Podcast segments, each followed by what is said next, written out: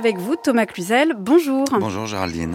La France va-t-elle devenir le premier pays au monde à inscrire l'interruption volontaire de grossesse dans sa constitution? Le projet de loi euh, pourrait encore se heurter aux réticences de la droite lors d'un vote indécis au Sénat prévu aujourd'hui. On se demandera si certains ont encore le pouvoir au nom de freiner la réforme, à défaut d'être suffisamment nombreux pour la rejeter. Puis avec notre invité aujourd'hui, le gynécologue et obstétricien Philippe David, on se demandera si la principale menace contre l'IVG ne résiderait pas en réalité surtout dans son accessibilité. En 2022, il ne voulait pas humilier la Russie et deux ans plus tard, il veut empêcher Moscou de gagner la guerre en changeant radicalement de posture jusqu'à agiter le spectre d'un envoi de troupes au sol. Emmanuel Macron a lancé hier un débat houleux au risque de se retrouver bien seul. Nous irons en Ukraine afin de savoir comment le coup diplomatique du chef de l'État a été reçu. Et puis, nous nous rendrons également en Chine après que le principal promoteur immobilier privé du pays a fait savoir ce matin qu'il était visé par une requête en liquidation, de quoi on le verra mettre sérieusement en péril les efforts de Pékin de redonner confiance dans un secteur en crise. Votera, votera pas, c'est donc euh, cet après-midi que les sénateurs seront appelés à se prononcer sur l'inscription dans la Constitution d'une liberté garantie à l'avortement pour les femmes. Et les débats s'annoncent tendus entre, d'un côté, le gouvernement, soutenu par la gauche en faveur de cette révision, et de l'autre, une partie de la droite et des centristes encore sceptiques devant la formulation retenue par l'exécutif. Or, toute la question est justement de savoir si le texte sera modifié, ce qui, le cas échéant, obligerait les députés à s'en saisir à nouveau et repousserait d'autant le calendrier de la réforme. Stéphane Robert, bonjour. Bonjour Thomas. A priori, la droite, euh, mais aussi son allié centriste, détiennent donc la clé de ce vote encore indécis, et ce même si certains indices laissent en réalité entrevoir une majorité en faveur de cette inscription. Pourquoi? Parce que euh, dans les rangs des républicains, notamment la pression sociale ou familiale, semble-t-il, fait basculer certains votes, de sorte qu'en privé, Stéphane, plusieurs sénateurs reconnaissent qu'ils ont changé d'avis et qu'ils ne s'opposeront pas à cette réforme. Non, effectivement, beaucoup de sénateurs confient que même si à titre personnel ils sont réticents à la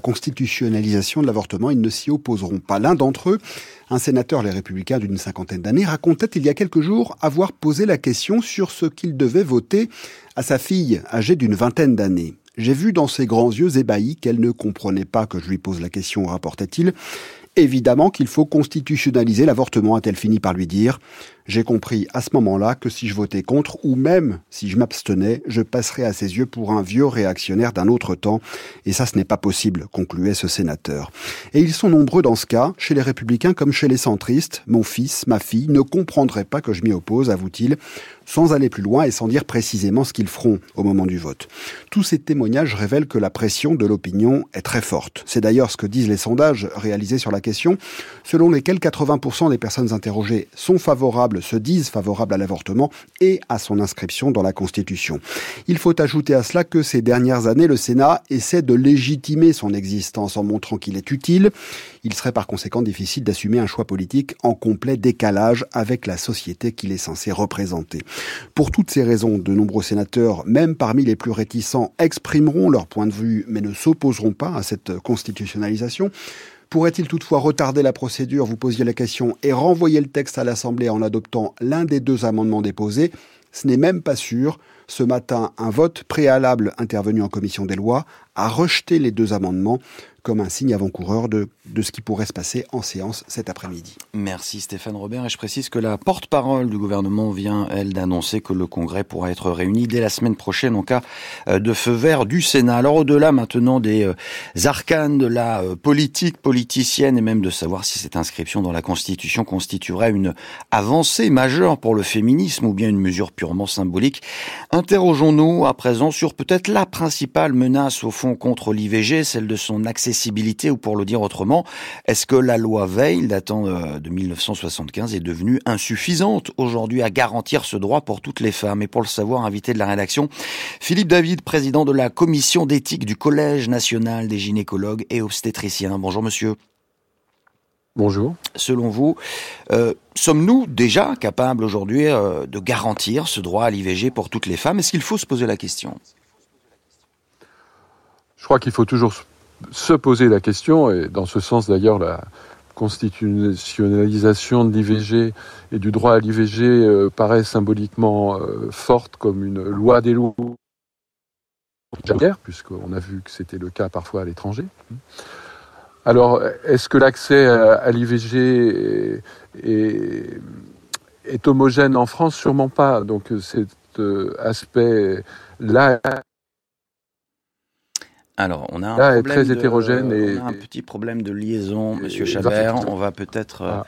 essayer de vous rappeler sur une autre euh, ligne pour euh, continuer donc cette, euh, cet entretien. Le géant informatique français Atos, plongé dans une grave crise financière, a finalement mis un terme ce matin à des mois de suspense. La direction a annoncé euh, la fin des négociations qui avaient été entamées pour la reprise d'une partie de ses activités avec la société du milliardaire tchèque Daniel Kretinsky, lequel euh, s'est déjà invité à plusieurs reprises à coup d'opérations médiatiques dans les milieux d'affaires français. Alors aucune raison en particulier n'a été donnée à l'échec de ces pourparlers, hormis qu'il y a été mis fin par consentement mutuel. Marie Viennot, bonjour. Bonjour. Cela signifie en tous les cas que la, la descente aux enfers continue donc pour ce groupe français qui emploie aujourd'hui 110 000 personnes à travers le monde, dont euh, un dixième environ dans l'Hexagone, et qui surtout gère également, Marie, des actifs stratégiques pour l'État français. Oui, des actifs si stratégiques que des députés de gauche ont tenté lors de l'examen du projet de loi de finances de les nationaliser. Mais l'amendement fut rejeté par le gouvernement au motif que cela ne réglerait pas les problèmes de l'entreprise. À court terme, les problèmes d'Atos les plus urgents sont financiers. Atos traîne une dette de 4 milliards 600 millions d'euros et manque de trésorerie pour payer les prochaines échéances. Vendre une partie de ses activités à ETEI, la société d'investissement de Daniel Kretinsky, lui aurait rapporté quasi 10 milliards, 2, milli- 2 milliards d'euros, pardon, mais en échange, le milliardaire tchèque devait prendre 7,5% du capital d'une des entités les plus stratégiques d'Atos. Alors contesté par une partie des actionnaires de l'entreprise, cet arrangement était jugé trop risqué par des responsables politiques, y compris le gouvernement, qui avait promis de mobiliser le dispositif de contrôle des investissements étrangers en France sur ce plan de cession. Alors est-ce ce verrou qui a conduit le milliardaire tchèque à jeter l'éponge On ne sait pas. Ce que l'on sait en revanche, c'est que les actifs stratégiques que gère Atos ne le sont pas qu'un peu. Atos fournit les logiciels de gestion de la CAF, la CNAM, France Connect, les papiers d'identité, la carte vitale, mais aussi les supercalculateurs du commissariat à l'énergie atomique, les logiciels de gestion des centrales nucléaires, des équipements informatiques de cybersécurité, du renseignement intérieur et même de dissuasion nucléaire. Le point d'interrogation qui plane au-dessus de l'avenir d'Atos, mais donc en jeu des questions de souveraineté qui vont bien au-delà de l'aspect économique. Une mission d'information sénatoriale fait d'ailleurs passer des auditions en ce moment à ce sujet, preuve que la situation est délicate. L'entreprise s'est également mise sous la protection du tribunal de commerce début février, qui a désigné un mandataire pour l'accompagner dans sa restructuration financière. Merci Marie Viennot. Philippe David, nous vous avons euh, retrouvé, nous évoquions euh, avec vous donc la question de l'accessibilité euh, à l'IVG. S'agissant de la question des moyens, euh, selon le planning familial, 130 centres IVG ont été fermés ces 15 dernières années, d'autres sont encore menacés. Est-ce qu'il faut en déduire qu'on tend vers une, une détérioration de l'accès à ce droit en France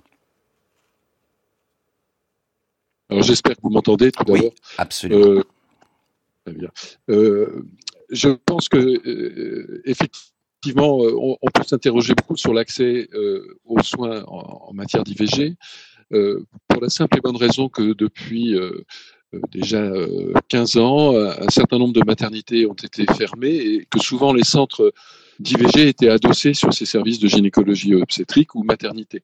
Et donc dans ces regroupements-là, un certain nombre de centres IVG ont disparu et cela a affecté en particulier euh, euh, davantage euh, les petites villes où les maternités se sont regroupées, où finalement pour certaines femmes, et dans certains départements français, les femmes doivent faire plusieurs kilomètres, sortir parfois de leur département pour accéder enfin à à une offre de soins qui correspondent à leur désir d'arrêter leur grossesse. Ça veut dire qu'il y a des, des différences d'accès selon les territoires? Est-ce que c'est le cas aussi selon les publics?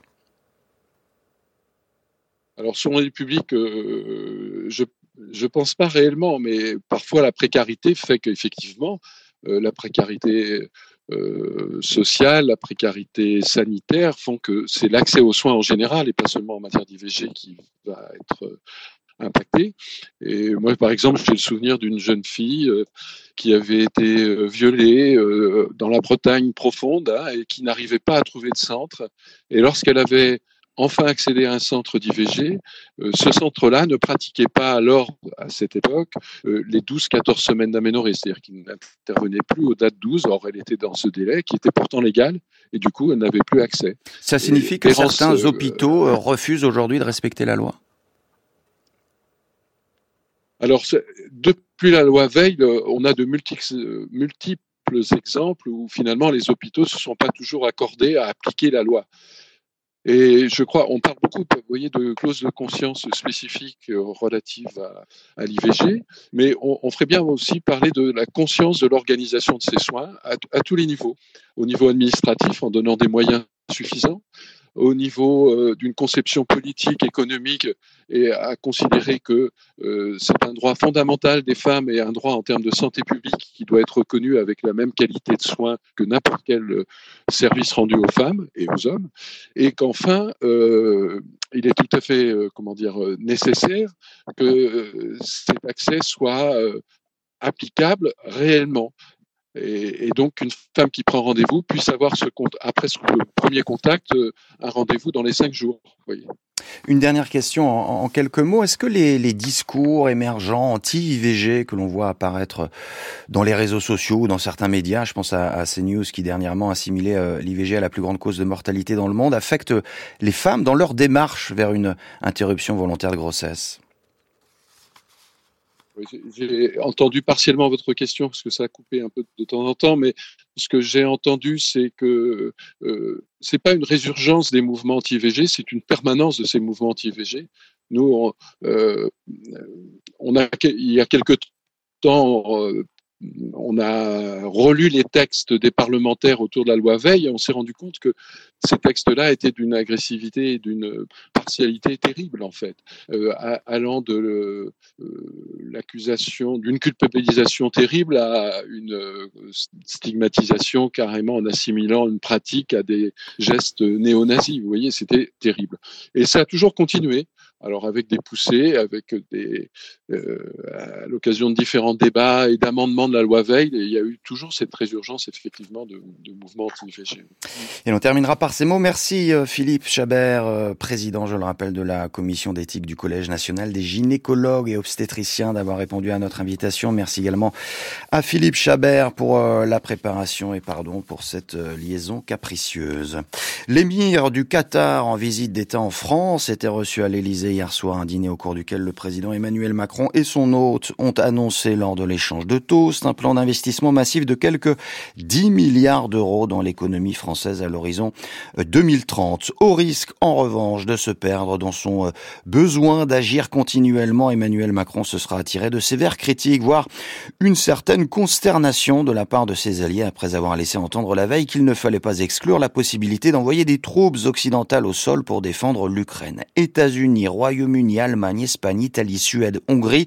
Toute la journée d'hier, les réactions ont été unanimes contre ce nouveau coup diplomatique du chef de l'État français, lequel avait euh, déjà récemment d'ailleurs suscité une autre interrogation générale après avoir évoqué la création d'une coalition internationale contre le Hamas, une idée qui depuis a fait euh, long feu. Toujours est-il que si les propos d'Emmanuel Macron ont affolé ses partenaires, en Ukraine, en revanche, ils ont surtout suscité une forme d'indifférence. Pourquoi? Élément de réponse avec notre envoyé spécial à Kiev, Vanessa Descoureaux. Le seul commentaire venu de Kiev n'est pas signé du président Zelensky. D'ordinaire prompt à remercier ses alliés sur son compte X, l'ancien Twitter, le président ukrainien n'a pas dit un mot. C'est son conseiller qui s'est contenté d'un pudique commentaire saluant ses propos qui vont dans le bon sens. Message en guise de politesse, mais aucune adhésion particulière à cette option mise sur la table par Emmanuel Macron. Officiellement, l'Ukraine n'a même jamais réclamé l'envoi de troupes sur son sol, mais s'obsède à demander des armes le plus vite possible en quantité suffisante, tant le front se fragilise ces dernières semaines en certains points, notamment dans l'Est. La percée russe continue après la chute d'Avdivka il y a plus de deux semaines. En revanche, dans cette sortie du président français, les commentateurs ukrainiens relèvent une phrase passée plus inaperçue en France, mais essentielle ici.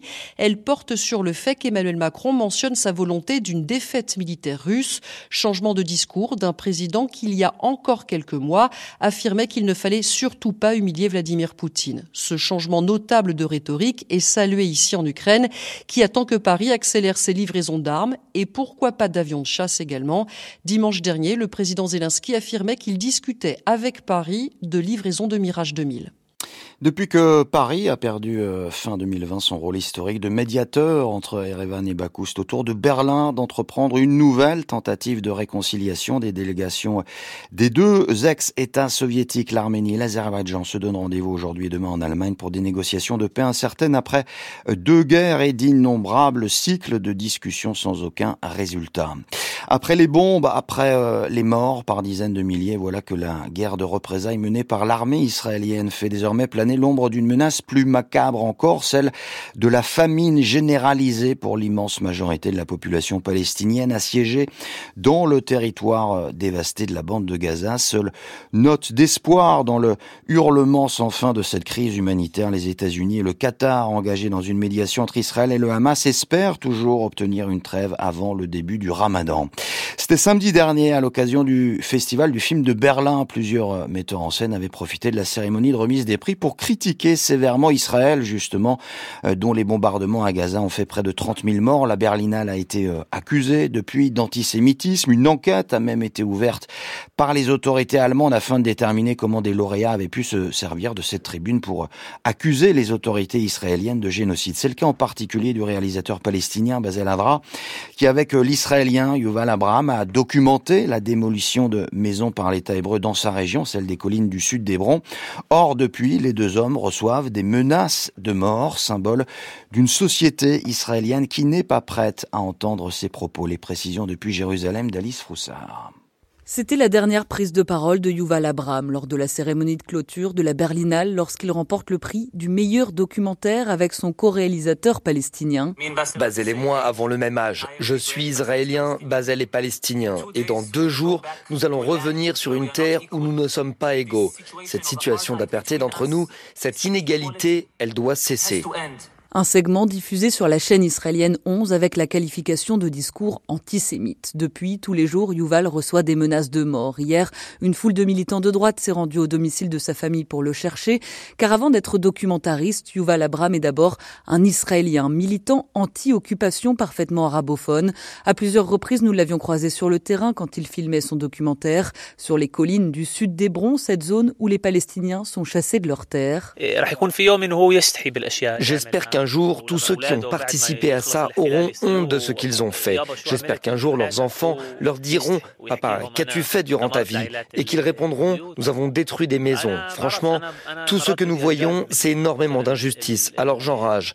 Mais j'ai beaucoup documenté toutes ces violations. Les forces d'occupation israéliennes feront toujours ce qu'elles veulent. Et il le précise, malgré tout, il est heureux que le film primé suscite une telle polémique et il espère que des millions de personnes le regarderont lors de sa sortie. Quand la crise immobilière continue de s'aggraver en Chine après la liquidation prononcée le mois dernier du mastodonte Evergrande, c'est désormais l'autre grand promoteur national Country Garden qui se retrouve menacé de s'écrouler après un endettement record. Les précisions depuis Pékin de notre correspondant Sébastien Berriot. La déroute de Country Garden est un secret pour personne ici en Chine. Avec des dizaines de milliards de dollars d'endettement, le promoteur est bien au cœur de la crise immobilière. Mais grâce au soutien de l'État et une volonté de restructuration réaffirmée, Country Garden était il y a un an présenté comme un survivant de la crise. L'ancien numéro un des constructions de maisons en Chine faisait tout son possible pour rembourser sa dette, n'hésitant pas par exemple à médiatiser la mise aux enchères de l'un de ses hôtels 5 étoiles à Canton. Optimiste, la présidente du groupe, Yang Ruyan, l'une des femmes les plus riches du pays, disait même que son objectif pour 2024 était de garantir la livraison des logements, 480 000 prévus cette année. Mais c'était sans compter sur les petits créanciers de plus en plus impatients. L'un d'entre eux vient donc de déposer une requête en liquidation devant un tribunal de Hong Kong.